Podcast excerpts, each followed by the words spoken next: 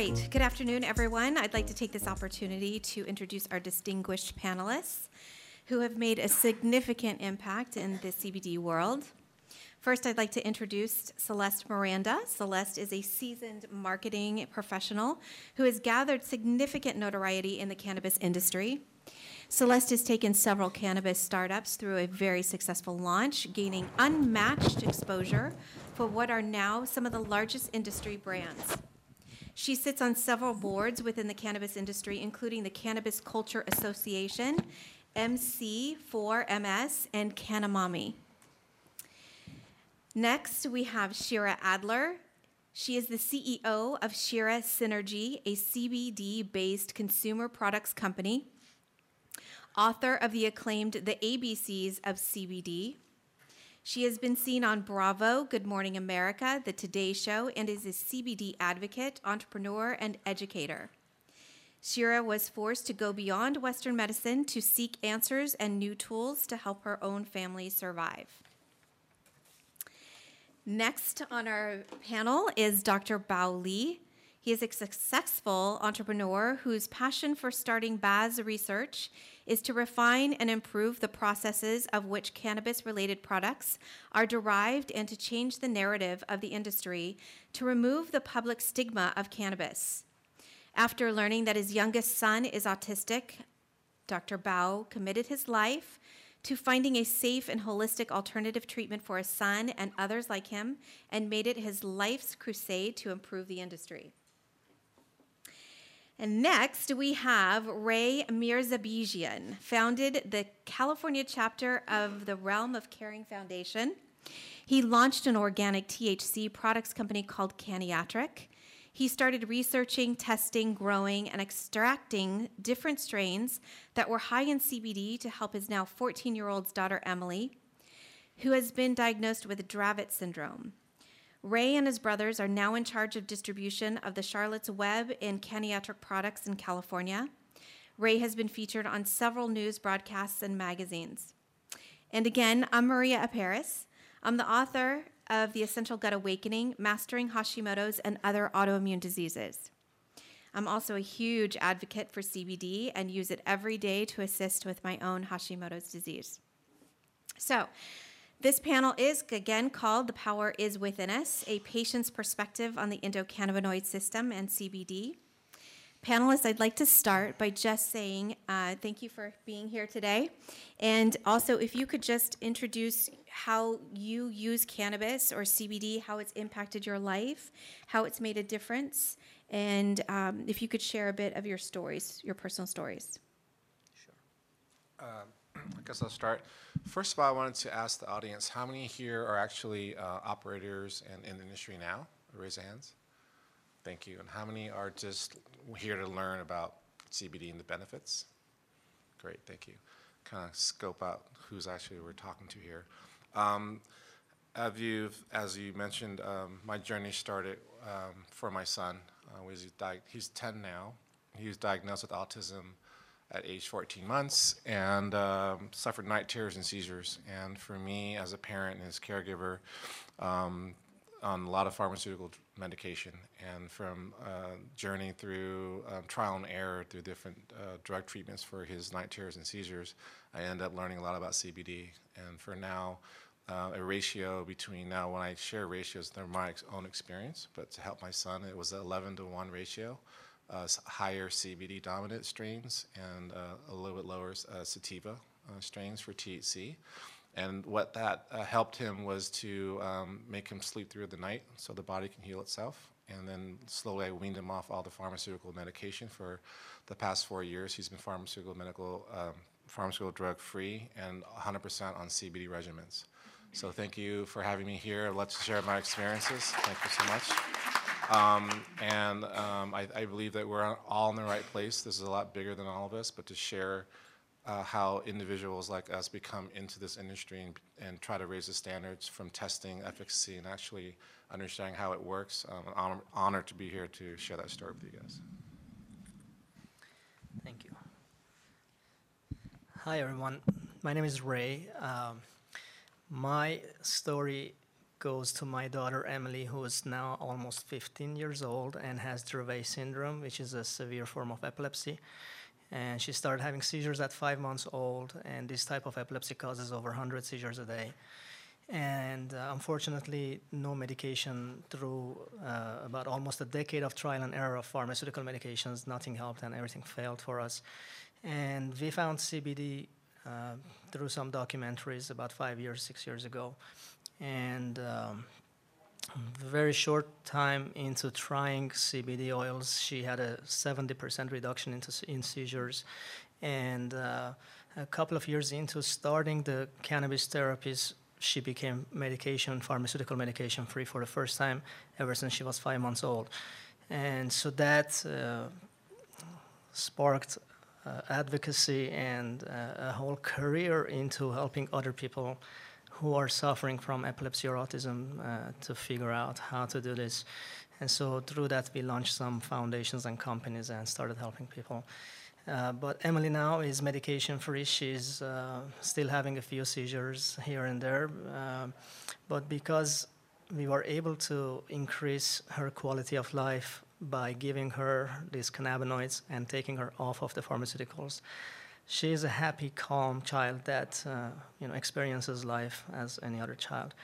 And uh, for us, the victory is and has been using cannabinoids to increase the quality of life of our, our child. And so uh, I'll talk about my companies later on a little bit, but thank you for coming. Thanks for having me here. Thank you. I want to say it is an honor to be on this panel because I think that the best and most beautiful part of this industry is actually when we know who each other is and we support each other. And it's through the authenticity and vulnerability of sharing those stories. And I'm just in awe of these guys, all of them. Um, and same thing, my story is because I'm a mother, and they say necessity is the motherhood of invention. And so it was because I had children who, like many today, struggled and were given the various classification codes and diagnoses, and they were really just spiritual and unique, but they're disabled, you know, special ed system, all that, but anxiety and depression and PTSD and the things that far too many of us hold in our experience in our bodies. So I was looking for solutions to help balance and integrate who they were and who they tried to be, and created a line of um, holistic CBD based products, but started first with just the essential oils because I believe in putting together ancient wisdom with modern science because that's a reflection who each of us is on a mind, body, and spirit level. And I got my kids off Western meds, passed their hospitalizations and residential treatments, and I did that through natural integrative methods, but I couldn't save my parents.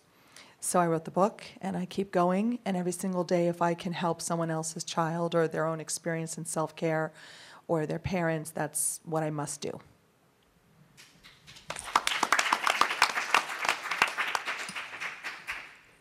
Hi, I'm Celeste Miranda. Thank you all for attending the expo and honored to be on this panel, first of all, with some very good friends, um, as well as having an amazing moderator. So thank you.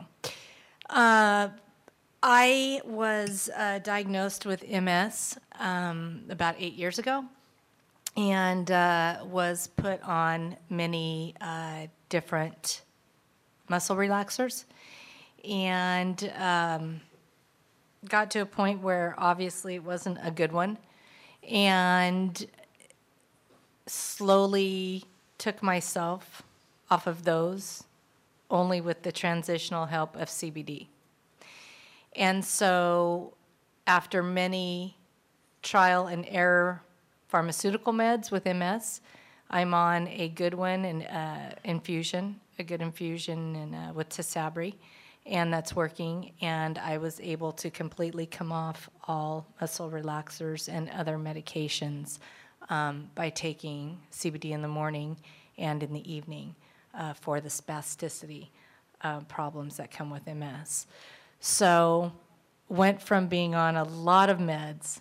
Um, and not being the person that I wanted to be, um, to living a good life as good as it possibly can be with um, just Tysabri and CBD. So, um, you know, just trying to share that with other people to get them to see the benefits of it, to do my part, to get mainstream to understand the power behind the plant and the different aspects of it, and to try to erase the stigma that there is for CBD, um, you know, that, that should never even be there in the first place. So thank you all again for coming, and I'm sure it'll be a, be a great discussion. Thank you. Thank you. Okay, so on behalf of the panelists, I want to take this time to just let everybody know that nobody here is making any kind of medical claims. Um, we're not here to treat, diagnose, cure, suggest, recommend anything. We're just giving our perspective and opinions. But please seek the advice of your physician before doing, taking anything.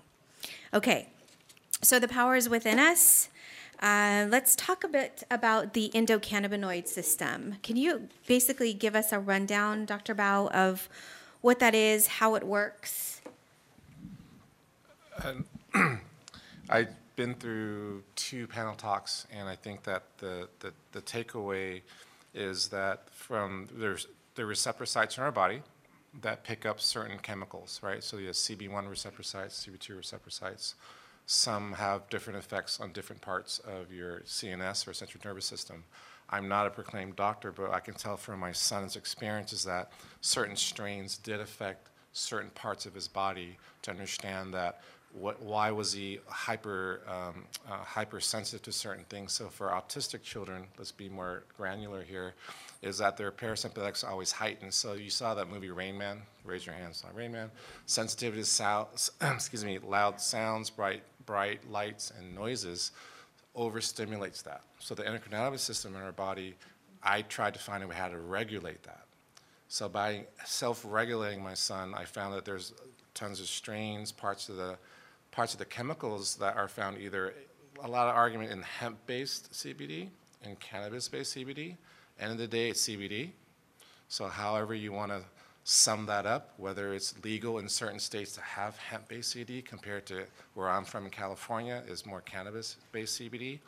I think the big picture is understanding what affects per uh, ratio of dosage that affects the individual person that either yourself and you're here trying to find the answers for that or for a loved one. So um, for me, it was very important for me to understand what parts of the plant does what and how much ratio per uh, symptomatology of medicine, it can actually help and benefit. So I, I, I want to be careful by saying that when you're looking for a quote unquote treatment that's using CBD, please talk to the people that know exactly what they're talking about from titration to formulation and also ratios. My expertise also is to finding out how to lab test that and how to go to cultivators and growers and lab test and make sure that it's, it's pesticide-free, solvent-free, microbial-free, because at the end of the day, I was giving my son a formulation that I was buying from another, another supplier that enforced me to actually try to figure out how to do it myself and part of that supply chain so I can actually go to the labs and make sure that when, when I was producing things for my son, how, where, where the source was from and how the labs were. So I think that's, And we're going to cover that particular Right. part of the extraction process, the lab testing, and all of that stuff. I really want to focus on something that you mentioned that there is a difference between medical marijuana and hemp hemp oil. Can, can Ray, can you get into a little bit about what the differences are? And there seems to be a lot of confusion out there. And I think if we distinguish exactly the difference between the two, it'll help quite a bit. Absolutely. Uh, the, the main difference, the simplest way to differentiate them would be the percentage of THC, uh, which basically is everybody refers to as the 3% or 0.3% or so hemp licensed products have a THC level that's uh, so low that allows these companies to license their products as non-cannabis or hemp. Uh, and for that reason, they're allowed to ship and mail and sell uh, in non-dispensary locations. Cannabis CBD products simply have higher THC percentages. But there's a little bit more uh, than that to look at. So now there's nowadays we have isolated CBD versus a whole plant CBD, for instance. So some people think that an isolated CBD is hemp CBD and whole plant is not. That is not true. I think hemp CBD can be a whole plant full spectrum. Uh, for example, like Charlotte's Web is uh, the company that I represent. Uh, so I would say the THC percentage of a full spectrum whole plant CBD product is what justifies it as if it's hemp or cannabis. If it's more than 3%, then it's a cannabis product, basically. Okay, so can you tell me is is then the THC and the hemp oil both effective? Like, do you need to have the THC? So it's In- referred to as the entourage effect, uh, and the answer is in, in my experience and opinion and data that I've collected from uh, my clients, yes. Uh, I think a whole full spectrum, a whole plant product is definitely much more medicinal, or the effect is much more uh, than an isolated CBD product, especially for the pediatric communities that we have been helping for epilepsy and autism. Uh, so yes, it plays a role. Even that little tiny percentage of THC that's in a hemp CBD product plays a big role. You know, I'll give you one example. We have uh, clients who start a full spectrum CBD oil for their kids who have autism, and in the first few doses, which are lower doses, they experience worsening of uh, symptoms. Uh, you know, the stimulation happens. But when we take that same exact hemp oil and go up to higher doses, then they see some great results. And we always have to say, is it the little percentage of THC and other cannabinoids that's in this full spectrum that's playing a role? Because now we're giving more or higher doses to these kids. And so when you go up on the CBD, you're also going up on the THC and the other cannabinoids. So, yes, I think in my experience, the THC percentage that's in full spectrum definitely plays a role in treatment.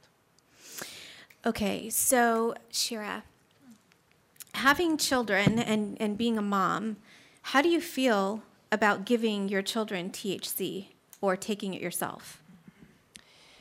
So I live in New York, not California, so it's a very different climate and uh, environment for what's legal and what is not.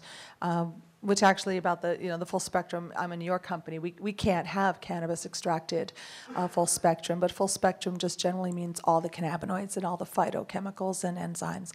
Uh, so just as clarification, you know, and that's part of what makes me have to be so mindful as a mother, paying attention to the difference and where you get the source material and what it is and why I ended up doing my own company. Because in New York it isn't legal, and I have one child with a medical marijuana card who's a minor, which is a big deal to get in New York with a minor, and I have one that's let's he finds his own sources at some points or grows, and I don't know anything about that. I didn't say that out loud, but he also is my CBD kid. But they're both, so for her, it is specifically medical marijuana as licensed by New York under certain diagnosis codes. But she supplements with CBD daily because of just the general health and wellness. We do both. We do both sides, the medical and the hemp based non medical. That makes sense. But that's how we survive, all of us. Okay, uh, Celeste. With all of the regulations that are happening now with putting CBD on labels because of the FDA regulations, how are people changing their packaging? How are they changing how they even use the word CBD? And how do you educate people to know that if something says hemp or hemp oil, that they're still getting those cannabinoid diols? Right. You know, first of all, each state is different. And so that's the first thing you need to know. We have each country is different. We have clients in different countries, clients in different states, and packaging regs are different for, for all of them. And so I, I think, you know, when it comes to packaging, I, I want to always tell my clients, you know, more is better. You know, if you don't think you need a specific disclaimer, just put it on there. If you don't think you need the triangle with the upside down exclamation mark, just put it on there. Just always err on the side of caution. You can never have too much, too many disclaimers on your packaging. Um, as far as the hemp versus the cannabis derived and all that, I think you just you can state what you receive from your testing. And I think that's the safest way to approach that. And as long as you have backup to what you're stating. Never make medical claims on your bottles, you know, or your packaging. We can't do that. Um, don't do that. But also, one very simple thing that a lot of companies miss, and I know it seems very 101, but always make sure to put your website on your packaging, put your, you know, a, a customer service number, anything like that um, on your packaging. But just remember that no medical claims. When it comes to safety, more is better um, and and that type of thing. And one thing too on your packaging, and I've gotten this question that some people think that this is different with CBD, and it's not. Do not create any packaging at all that will be attractive to children, and that it, no cartoon, no nothing that's cartoonish, um, nothing that would appeal to children in any way or fashion. And so we've had a lot of companies say that, well, it's not cannabis, it's CBD, so it's okay for me to have, you know, a, a lot more bright colors going on there and that type of thing. No, it's not. Again, err on the side of, of cautionary precautions with that. Okay, good advice. Okay, so from a from a patient's perspective, if I'm I'm looking at if I'm looking at a, a shelf full of what's out there on the market, um, there's so many varying degrees of what's available. How do I know which one to get? How do I know which one's going to be effective? What am I going to look for in terms of what's in it? Where what, does it come, does it have to come from a certain space, a place? Is it grown? You know what I mean? Like so, t- walk me through that if you could, Ray, and um, what that looks like in terms of I'm at the grocery store. What do I do from there? Sure. Um, it's a great question. I think uh, consumers have to pay attention to companies that are, first of all, licensed, that are regulated. Secondly, they need to pay attention to consistency of product, purity of product. Now, how do you do that? You have to make sure that your company or your product produces test results. You have to be able to get certificate of analysis for that exact bottle that you're buying or product. So if a product has a batch number, you need to have access to that batch result. That shows responsibility in, in that company's part. That shows that they are regulated. But uh, you're right, you go to the store and there's a ton of products nowadays, and they all look beautiful, packages and everything. Uh, just do your research. You know, there's a lot of organizations and foundations and medical doctors and parent advocates. There's there's a good amount of people to reach out to. I mean, there is a good amount of testimonials out there on, on what products have worked and you know what products have failed. But most importantly, I think the easiest way to do this is to look at a test result.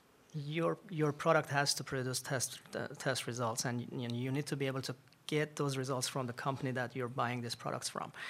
And if, if they can't, I would stay away. You know, I, for Emily, I traveled from probably San Diego all the way to Oakland buying cases of product about five years ago, trying to help her. And a good 80% of these products were just unlabeled. They had a Sharpie marking says, you know, CBD only or something like that on it. Uh, desperate, we bought it all. We brought it home. We tried it, uh, and uh, fortunately, dispensaries have regulations nowadays that have kicked in, and they cannot sell you unlicensed products. But uh, if you're buying your CBD product from non-dispensary locations, uh, the regulation isn't there yet. I mean, some of these CBD stores might sell you CBD products that are really not licensed or regulated or tested. Uh, and so be careful of that. Just do your research. So, so that's what I'm c- trying to clarify. Just because it's on a grocery store shelf or a wellness store shelf does not necessarily mean that it's been lab tested. Right. So, is we go to their website? Do we? So, i- yes, you go to the website and see if you can request batch results if there's a batch number, right? Okay. If not, you as a California at least resident, you can test this product yourself. It's going to cost you some money, but you can test it at a third-party testing lab. Uh, the, the stores like Sprouts and these big box stores that are now carrying CBD, they are responsible enough to know that they should buy licensed products. So I wouldn't worry about them. Uh, there is CBD boutiques popping up or kiosks all over the place, and uh, first of all, from my experience, about 70% of their products are isolated CBD products. They're not whole uh, whole plant. But uh, Okay, besides so that, that's a good, good point. I want to just touch on that a second. Sure. So they're, what did you say? They're full isolate? isolated CBD. So- Isolated CBD versus so it's just CBD spectrum. versus full spectrum. Again, for me, based on my experience with 1,600 kids with epilepsy and autism now, uh, isolates just didn't work for us. Yeah. I, I don't consider it uh, medicinal for this purpose, at least. I'm sure there's a purpose for it, and I'm not saying it's not good. It's probably good for the person who is a federal employee who cannot test positive for a drug test or something like that. Um, but for us, uh, you know, you have to, especially if you're giving it to a person who has a severe illness, uh, you have to make sure that there is no impurities in there, and you have to make sure that it's consistent. So take this as an example. I, I found a product for my daughter that worked, and after years of struggling, now she is doing better. And next month, I go to buy the same product, and I buy it, but it doesn't work anymore because it's not consistent, right? Uh, so those things are important. You have to pay attention to consistencies. You have to pay attention and support companies that understand that concept, basically. Okay, thank you for that info. All right, so I'm seeing a lot of labels out there that say that they're nano enhanced. Can you tell me, Dr. Bao, what does that mean? And is that a benefit? Yeah, it's a process of actually, um, from the extraction of the plant to an oil and then processing, post-processing that. Nano enhancement is a way to either um, make it more permeable or bioavailability. So it's, it's actually a scientific process and that's used lot in compound pharmacies. And now we're trying to use that into our uh, technology also in the cannabis uh, sector. So from what I understand, the, the hemp molecule itself, like the molecule for the plant itself, is, is fairly large.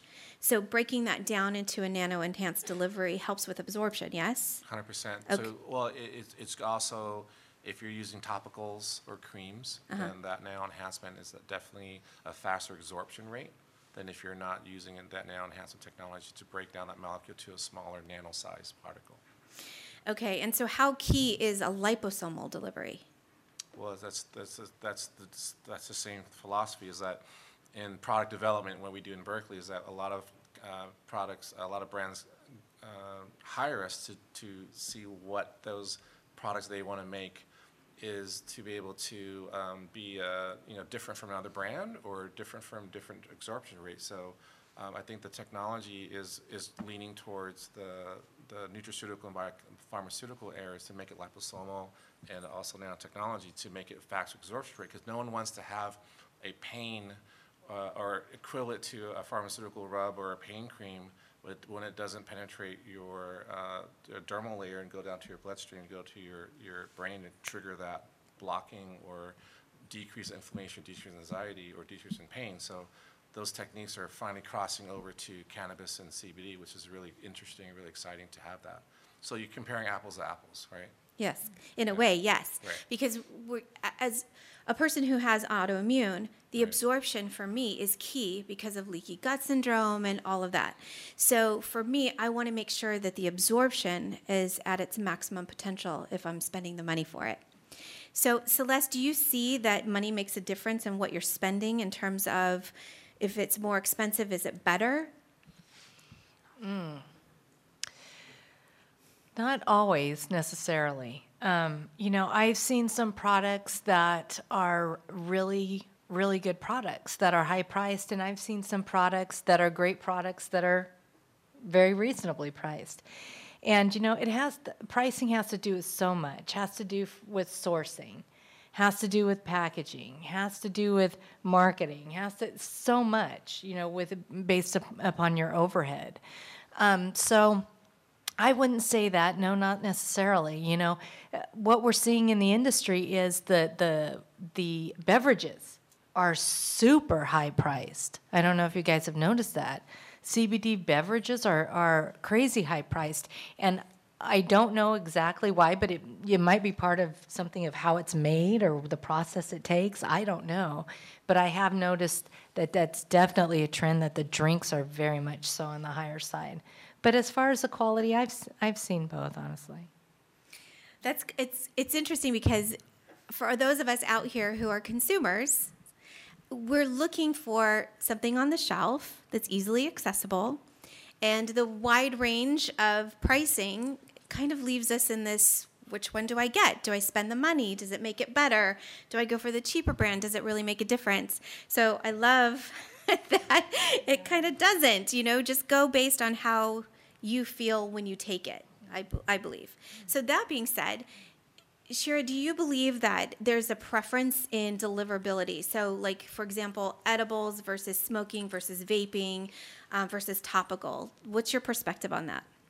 I think that it's a beautiful thing that we have so many uh, ways of addressing and ingesting and using and benefiting from in terms of delivery methods, but it's really very, very personal. I think that it depends on your age, your lifestyle, your comfort level, even your aesthetic.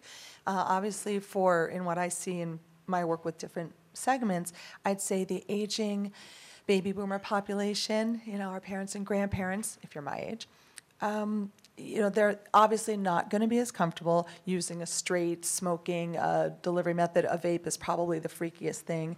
You know, I hear this a lot. A topical is far more comfortable for that age bracket, and it depends on the product because that's actually a fall risk age bracket. So when working with medical or which products, you just want to be mindful of that. Um, and then I'd say for millennials, is that even a question? you know, the, they are so creative with those bong designs. I've never seen such things. It's it's gorgeous. I have a healthy appreciation for it, um, and I have a 15 and a 17 year old. So, and they know the names of every strain and everything that's going on. They know. My son reads the grower magazines and is more into. I think he'll be an ethnobotanist or a bud tender, if I was a veterinarian. So I think it really depends on also your exposure to what the delivery methods are. Because if you live in a state where it's not legal and there's heavy stigma, you probably don't see a vape shop on every corner, right? So then if you're even willing to go there, it's probably a, a, a supplement, not an edible, but you know, a vitamin. Vitamins are okay. You know, so it really all the social, emotional, and geographical factors have to do with what method you pick, what works for you. And luckily, people here and this expo are all full of incredible manufacturers and companies that I think are really, it's just shocking. I mean, three weeks ago it feels like there were no sodas with CBD. I'm like, all of a sudden, but they've been working quietly behind the scenes to fit this beautiful plant medicine into modern lifestyle, whatever that looks like for each of us. Which one is your preference? Just curious. Um, it really depends on my mood. Obviously, really my aromatherapy. I because I was a fan of it before I put CBD in because I found it was the fastest, simplest way to just give myself something. And I was not going to smoke. And it depends where you are. If I'm in the car, I'm a busy mom. I need something I can grab and use quickly, and legally. So you're saying basically that what you're using is below the three percent. My, oh, absolutely. I'm a New York based company and I ship everywhere. I have only hemp derived full spectrum. And then in the aromatherapy, I do use an isolate for a specific reason because of the terpene profiles. Uh, aromatherapy, that already is a whole bunch of terpenes. So I'm using CBD differently for that product. But on either level, those are hemp derived, full spectrum, legal associated with the Department of Agriculture licensed products. Okay, so just to, to, to drive that home a little bit, if it's 0.3% or less, it's considered the hemp oil and anyone can use it across the states, I believe, because there's no psychoactive effect from that. Anything over that, you do have that psychoactive effect. So, from my point of view, I personally don't like the psychoactive effect, but if it works for you, great. But I think we need to kind of establish the difference between the two. So, according to Dr. Steven La- Laviolette, a neuroscientist based in Canada who researches marijuana's effects on the brain, he says that if you are exposed to high levels of THC, one could experience temporary sim- symptoms of schizophrenia and cognitive impairments and paranoia, and that one could experience psychotic like symptoms for a couple of hours. He goes on to say that he would not recommend anyone under the age of 25 to not smoke because it's not worth the risk. Dr. Bao, how does that information on his perspective, I know you're laughing already, um, how does that, how does that give you, um, how does that give you the, the ease to give it to your children, even though they're not smoking it, and, and that's what he says specifically. So, how, how do you gauge that? First of all, I want to commend you for, this is the first panel that we were not given the questions to, and this is all like just in your face and raw. I, I love that, right? I mean, right? And we were saying like, what is she gonna ask us next? too? Um, so Patient's perspective, you know? for me, for, for me, come to my house one day, doc, spend time with my kids, and and see what it does, right? I mean, but that's more the angry dad talking. Um, but as in the proactive talk is, you know, you don't want to take that head on. Um, you don't want to take pharmaceutical head on. You don't want to take any negativity head on. We're all here to open our hearts and our minds, and, and as business operators and owners of companies, we want to be successful, right?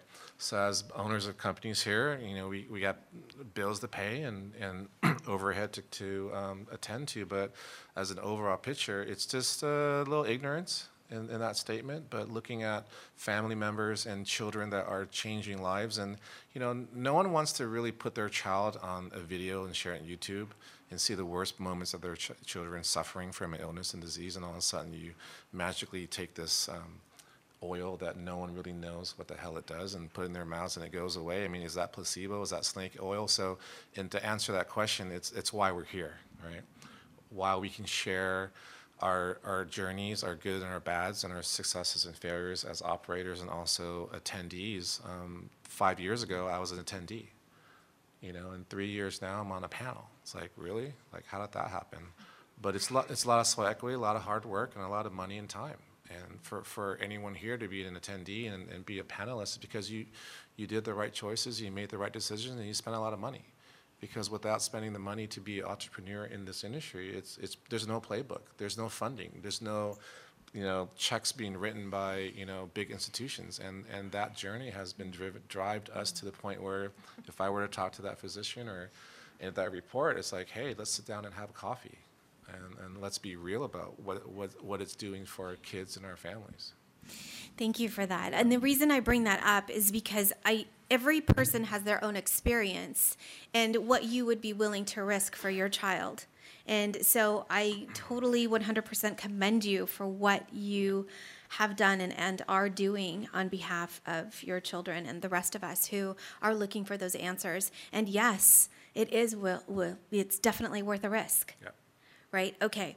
So What's next? All right, so let's talk contamination. Okay, so as a patient, and we talked about this a little bit before. So, Ray, as a patient, it's crucial for me to not have exposures as much as that's possible to anything that is going to further compromise my immune system. Right? So, according to a California news station published in January 18th of this year, the California Cannabis Association stated that just 5% of cannabis on the market has been tested for safety, and experts said as much as half may have been contaminated with dangerous and large quantities of mold, fungus, pesticides, herbicides, and bacteria. So, how do we know that they're safe? We go into the labels, we go into the testing, but how can we, how can we, be, as a consumer, be sure? Like, it's not even regulated as far as we know. And because it's not, well, uh, it's it's now supposedly, you know, there's licensing and people have to be legal and licensed. But yes, there is no force going out there to see who is actually uh, uh, what their label claims. Right? There's nobody taking products off the shelves and say, you know, testing to see if the test result or the label claim was correct or not. It's coming. I think uh, the, the real answer to your question is you really can't be sure unless you test the product yourself, even now still. But if you are buying licensed product from licensed uh, dispensaries, let's say if it's a cannabis product, then these testing labs are now linked to the state uh, cannabis bureau. This testing lab and the test itself automatically gets transmitted to the bureau. And I, personal experience for my line. If anything is wrong or not matching what you're claiming, believe me, within two hours you get a call from the Cannabis Bureau. Within two hours of the test being published to them. Uh, that's what happened to us. And literally two hours after the testing lab submitted the test results, one of our products failed for label claim, meaning if we said it's 1500 milligrams and it was 1420 milligrams and in the test result. And so the bureau called the, man, the, this, the licensed distributor of this product and said, "Do you have all of these products quarantined, or have they been sold already? If they've been sold, you have to issue a recall." They said. And so we had the whole thing in our uh, vault. We didn't sell anything. But that gives me a little bit of a comfort and assurance that they are on top of that, at least if it's a dispensary licensed product. That doesn't exist in the hemp industry yet. So, in the hemp industry, I would say if you are not familiar with the product, meaning if it's not a reputable company or a product that has been around for a long time and uh, you found it or somebody gifted it to you or whatever it is, I would test it before I give it to my child. And I'll tell you again, man, I've seen some really bad test results from products that I've purchased from stores. Uh, and it's, it's true. I, I believe that article. There is a lot of product that have mold in there. And that's mm. microbials and mold is the main problem that I see in, in a lot of products out there. Um, test it, people. Test it if you can. If you mm-hmm. can't find people that can test it for you, maybe. Um, if not, then buy products that are trusted. That's what my, my suggestion is. I, I like that because I don't know how many times I've run into people and that have said, would you like some CBD oil? and they make it in their garage or they make it in their backyard, and you're just like, no, thank you. Um, so, Celeste, given your worldview on cannabis, where do you see us, the U.S., in comparison? Like, what needs to happen in order for us to either catch up, or where do you see the U.S. in the market? Based off of our clients and the different work that we do in the cannabis industry, I would say you know, you, this is going to be interesting, but by far Israel has some of the most amazing um, technology, positioning, um, just strategy on their their camp that I've ever seen. Israel is just we have several clients there, and it's it's very impressive. Um, Canada, you know, obviously is a big discusser in, in everybody's in, in everybody's uh, topics. I, you know, I think we have to truly wait to see how Canada does, how they really roll this out. Um, but obviously, they've they're ahead of us in in the process, and so I think that it's good. I think we should watch what they do. Um, but honestly, if you you guys really want to. Um, uh, read some good research on CBD and cannabis and what's being done, uh, look at some information out of Israel, because to me, that's some of the leading uh, information and research that's coming out. Well, Dr. Mechoulam is the one who discovered that we have an endocannabinoid system, and then from there discovered that we have the CB1 and CB2 reflect- receptors, and uh, he n- named them the anandamides, which means bliss in Sanskrit. So it really does affect and make sense that they would be on the forefront of all of, of the the discoveries and where we're going.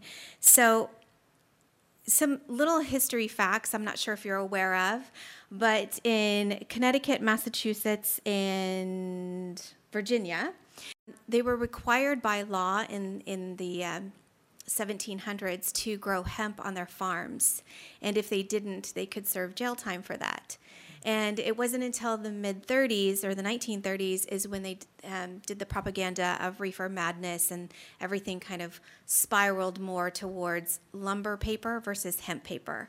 And so all of these things kind of shifted in the 30s. And so that's why we're kind of making like this movement now of bringing back the, the cannabis plant into our lives. And so to be a part of this movement is something that we used to eat and or or the farm animals that we ate used to eat. And so we would get these these this cannabinoid diol into our system. And so as a whole we're all walking around with what's called can- endocannabinoid deficiency syndrome. And if you look at the rise of autoimmune diseases you'll see that america is one of the leading countries in autoimmune diseases And so there's everything from diabetes to lupus to um, Hashimoto's to MS. Um, these autoimmune diseases are rising and they keep rising. And so, when I have found that people who are using hemp oil, cannabis, uh, cannabis products, it's affecting the immune system. So, what that does is it's calming the immune system and getting that into our system, the cannabinoid system, it helps us support so many things. So, my specialty is the gut. How does this, in your opinion, affect the gut and how it relates to the enteric nervous system and how it works in terms of the inside out, so to speak? Dr. Bout. Well, you know, specifically for my son, he uh, being autistic, he uh, has a lot of GI tract issues, right? Um, so I found that um, THC actually uh, does help uh, with that healing process in his, diet. He, uh, not to be graphic, but he's, he gets constipated very frequently, and when he does that, uh, when autistic children are, can't communicate, they end up with SIB behaviors, self-injurious behaviors, because they're, they're not feeling well and they start hitting themselves. So I found a, a, the, the right type of THC uh, strain-specific oils um, actually helps that gut system out. And it, it, it doesn't make him as uh, stressed and it doesn't make him as agitated. So then lack of communication for uh, special needs children that don't that can't communicate regularly, I found that actually is a soothing factor for him. So, how does it work, Shira, with the homeostasis that we're all trying to achieve? So we spoke of the endocannabinoid system, and what cannabinoids do is replenish the balance and create homeostasis in the body. So, also, the endocannabinoid receptor system regulates all of our other systems. So, um, what we're trying to do then is just basically give the system the combination of cannabinoids it needs and recognizes to work in whatever area it needs to work in. And we can say that the shared symptomology of everything, when something is out of whack within our bodies, autoimmune to rash to mood dysregulation to spiritual, it's, uh, it's an inflammation. And so the way all of those cannabinoids work is they calm everything down and then they create the homeostasis and the alignment for the other systems in our body, in our brain, in our spirit. So, you know, when you go to the doctor and he tells you to go home, sleep, rest, maybe have some soup, right? have some chicken soup. So, what he is asking us basically to do is to create our own way of getting into homeostasis. Homeostasis is when our bodies start to heal itself. So, what these cannabinoid diols do is help our body achieve homeostasis. And as we do that, our body starts to regulate and heal. So, moving on. I, I want to do. I want to open up some questions um, from people in the audience. Um, let's see what time it is. Okay, let's um, let's do it. Let's take some questions from the audience. If you, there's a microphone over here, if you'd like to stand up and, and maybe form a line, and you can address the panel individually, or myself, or let whoever wants to answer answer.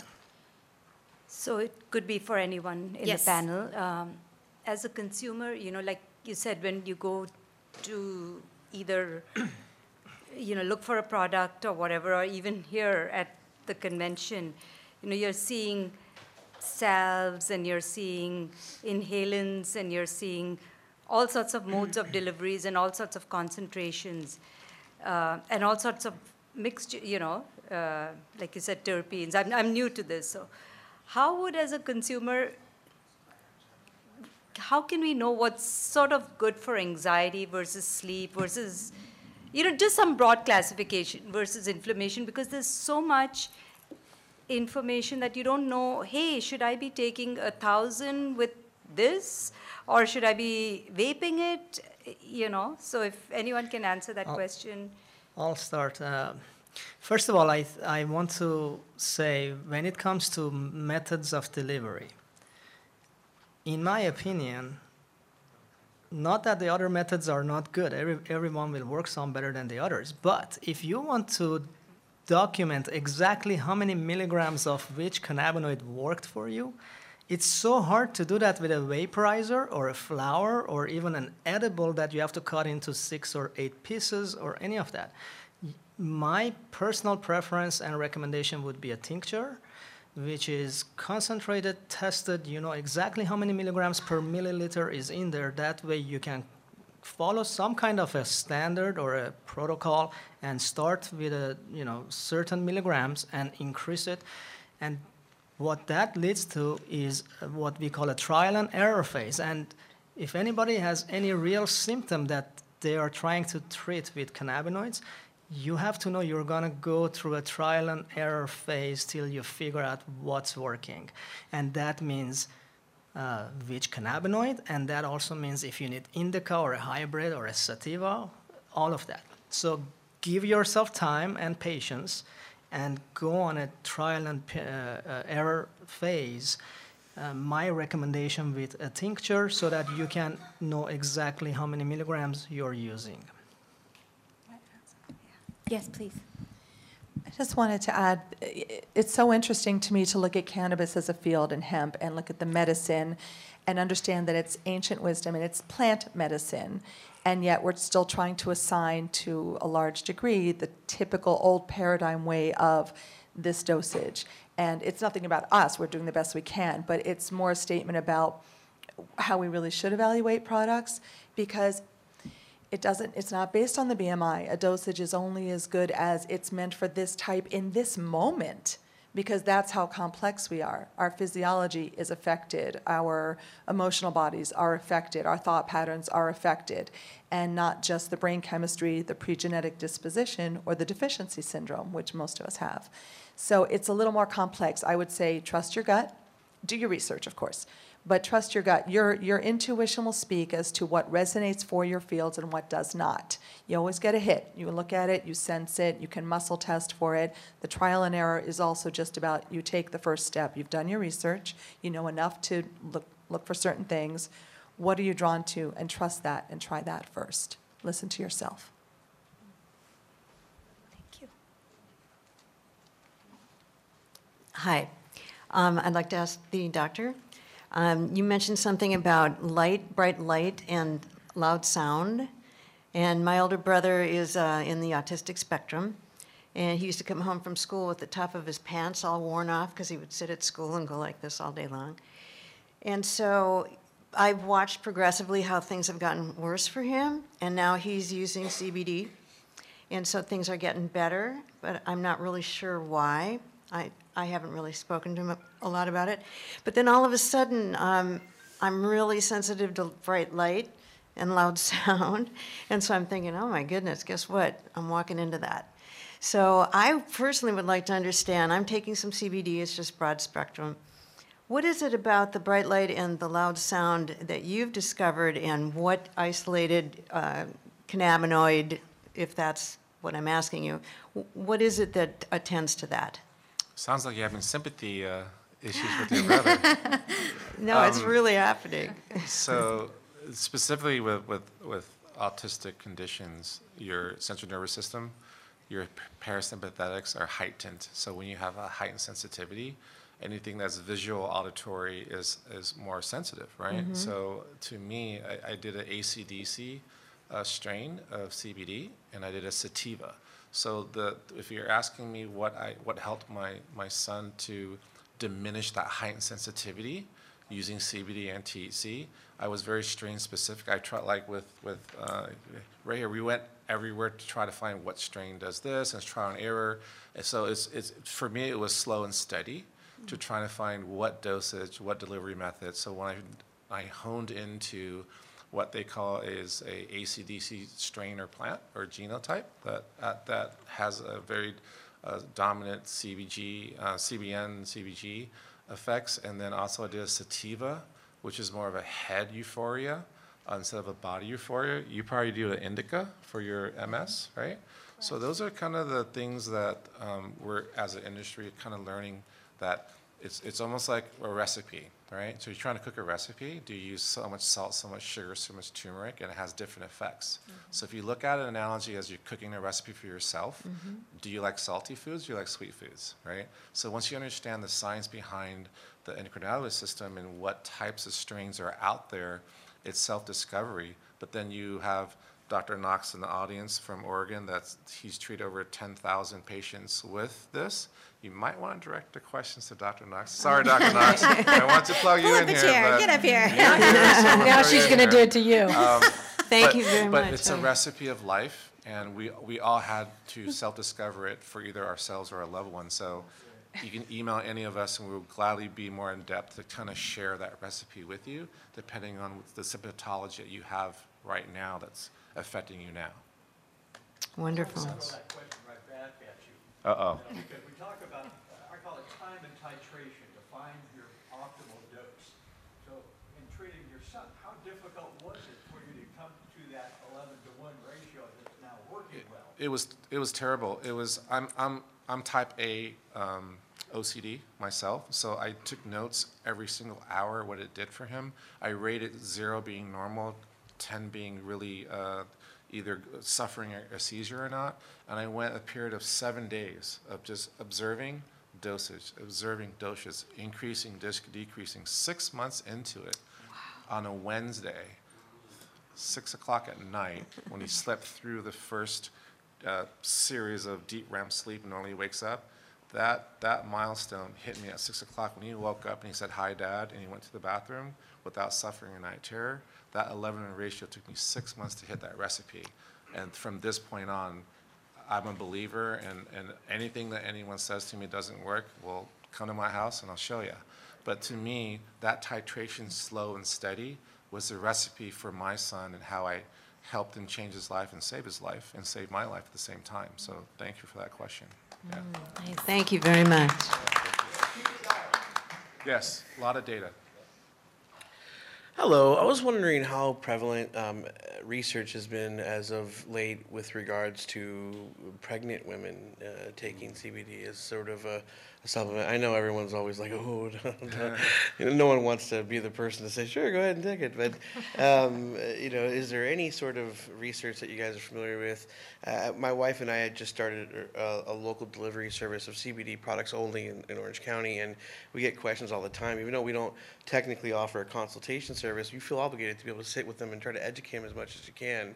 And we get questions all the time about pregnancy, also things with like tinnitus in the ears or a specific thing that works for the, you know, I mean, you get those questions. So anyway, I'd like to direct that to anybody on the panel. It is a question I get a lot as a woman.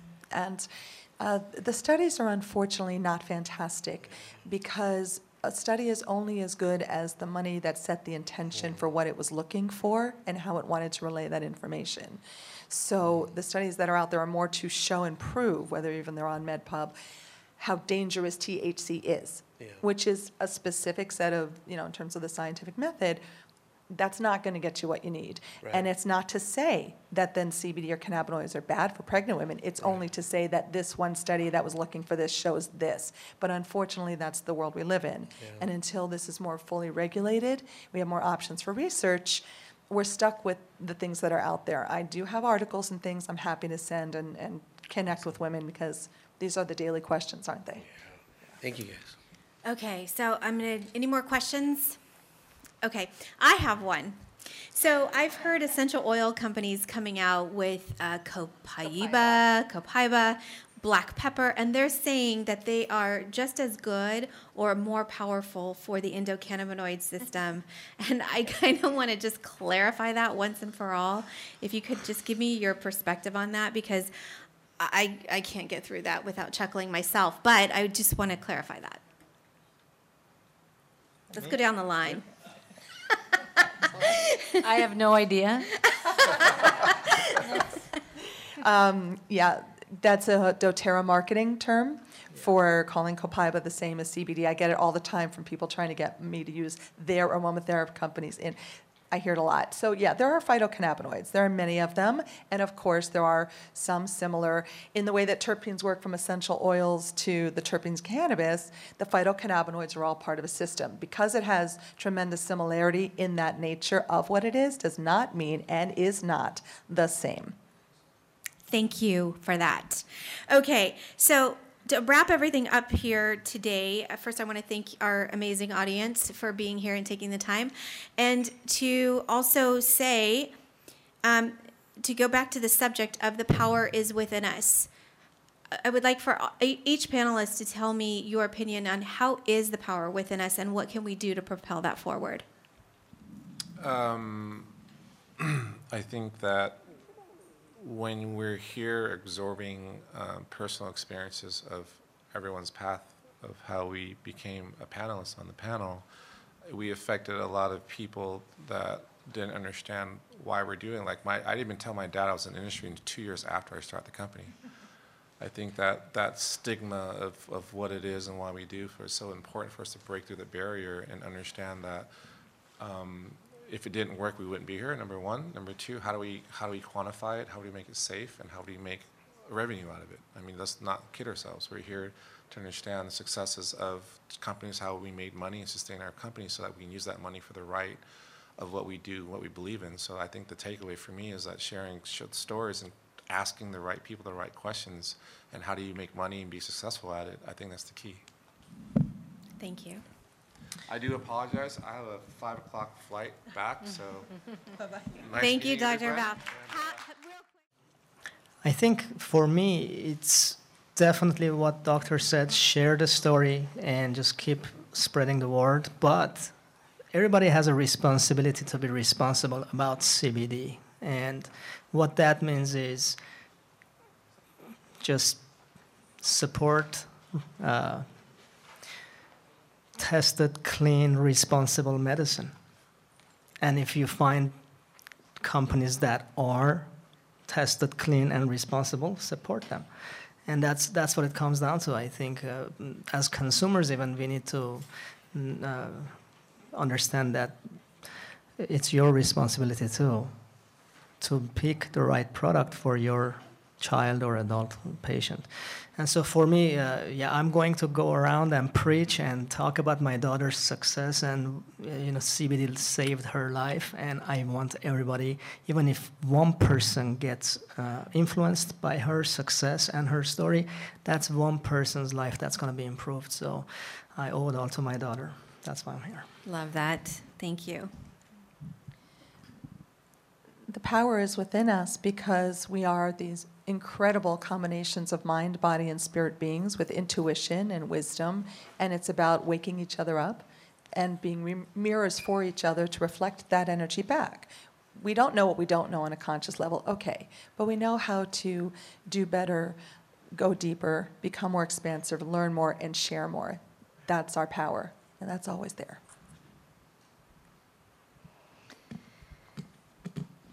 Everything is a choice. We can all make choices. This is not the one that the government wants us to make. This is not the one that the DEA wants us to make. This is not the one that the FDA wants us to make. This is not the one that Big Pharma wants us to make. But make the best one for yourself. Marketing can do a lot, dollars can do a lot. Make the best one for yourself. And thank you for coming to CBD Yes. Expo. All right, thank you once again to our amazing panelists. It's been my pleasure to be here today.